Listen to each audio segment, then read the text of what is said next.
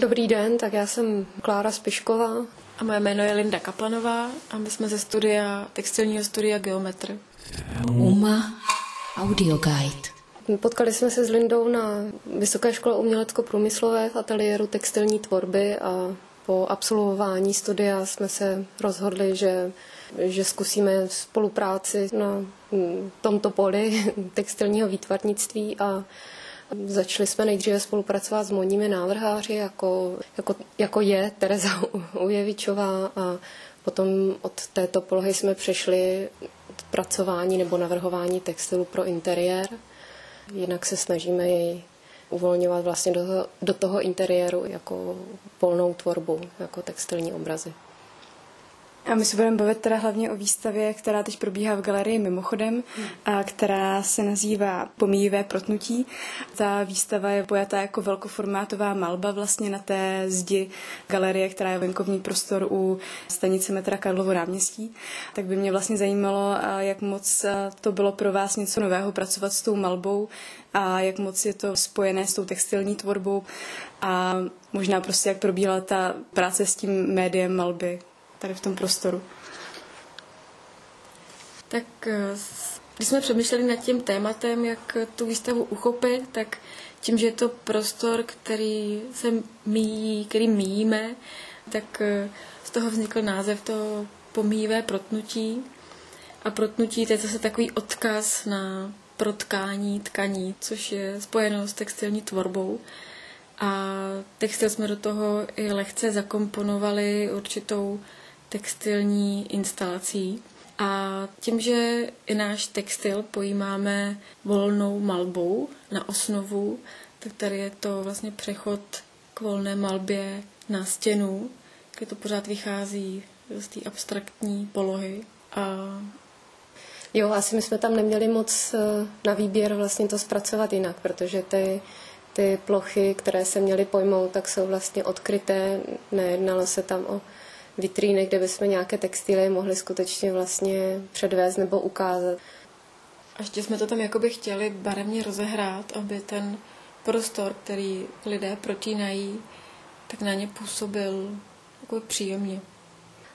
A když jsme na to pak koukala na tu uh, malbu, tak pracujete s nějakými šablonami, kde jsou tam vlastně jakoby ostré hrany, přesto jsou vlastně takové jako zase divoké tahy štětcem a potom vlastně ještě na tom jsou teda hřebíky s nataženou nití, které jako předstupují před tu malbu. Tak možná jenom jak jste na tom pracovali? Tak vycházelo to asi z takových jako několika plánů, stejně jako vlastně to probíhá i u té textilní tvorby při tom tkaní, kdy nejdříve tvoříme plán nějaký malbou a potom vlastně tu malbu ještě ovlivňujeme barvama, které, který mají protkáváme, což je jako jak kdyby taková jako jedna vrstva, která prolíná druhou vrstvu a, a to jejich propojení nebo protnutí teda vlastně mm, tvoří, tvoří ten výsledek a zároveň je to i něco, co, co nedovedete vlastně úplně přesně nikdy odhadnout, jak přesně to bude vypadat.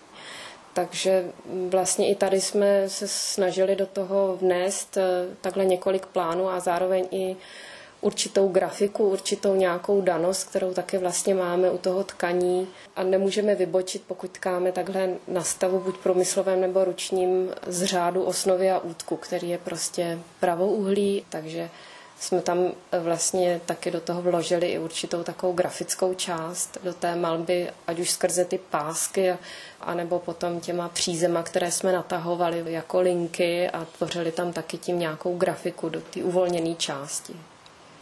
A dá se možná jako v té textili, když mluvíte o tom, že se to nemůžete úplně naplánovat vlastně ten výsledek, nebo že to vzniká nějakým procesem, tak dá se jakoby tam vytvářet teda nějaký obraz, který by třeba nebyl abstraktní, nebo pracujete někdy s nějakým jako zobrazením něčeho, nebo...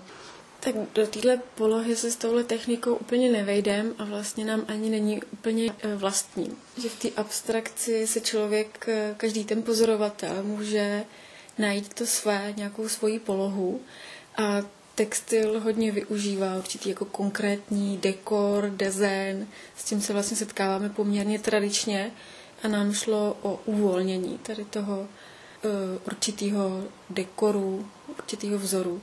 Ale samozřejmě, kdyby jsme chtěli touhle technikou udělat nějaký konkrétní záměr, tak uh, by to možná bylo i její v vozovkách jakoby znásilnění, nebo že jí to není taky vlastní, že ta technika vychází z ikatu, který jsem objevila při svých cestách v Indonésii a tam se ty vzory, konkrétní vzory vyvazují. Tam se zase naopak s tou abstraktí nesetkáte, setkáte se tam s ornamentem, s opakováním, s dekorem, ale vzniká to na jiném principu. Nevzniká to na principu malby, ale vyvazování určitého vzoru a barvení té příze před tkaním.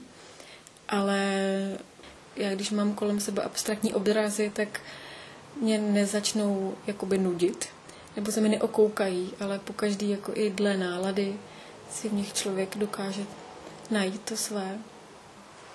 Já jsem potom na Facebooku teda našla u jedné fotky vaší textílie do interiéru otázku ručně tkaný ubrus nebo obraz. Tak eh, je to vždycky na hraně nějakého jako volného, volné tvorby a nějakého užitého designu, nebo je to vlastně tak třeba, když připravujete nějakou výstavu, říkali jste, že třeba vystavujete na skupinových výstavách, tak jak se vlastně jako pohybujete tady v tom rozmezí mezi nějakým jako designem a spíš jako volnou tvorbou?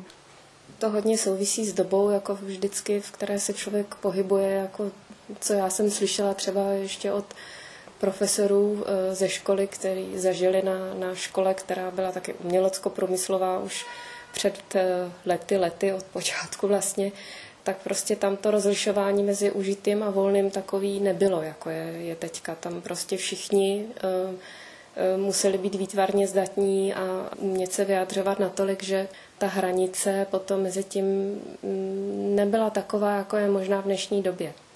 A proto se to možná v dnešní době taky výrazněji uchopuje, jako jestli je to volný nebo užitý. A mm, my určitě jako nějak to rozlišujeme z hlediska toho, jaká, o jakou výstavu se jedná a čeho, ale vždycky vlastně mm, do té práce chceme dát nějaký přesah, aby to bylo takovým prostě spojením, protože tím, že vlastně tu práci ručně vyrábíme, tak je v tom určitý řemeslo. Je v tom, je v tom řemeslo, je v tom nějaká prostě přesně nauka a děláme užité věci ryze, ale děláme věci, které třeba ty tapisérie, které jsou skutečně spíš jako koncipovány jako textilní obrazy. No potom taky záleží, na jaký materiál se to použije.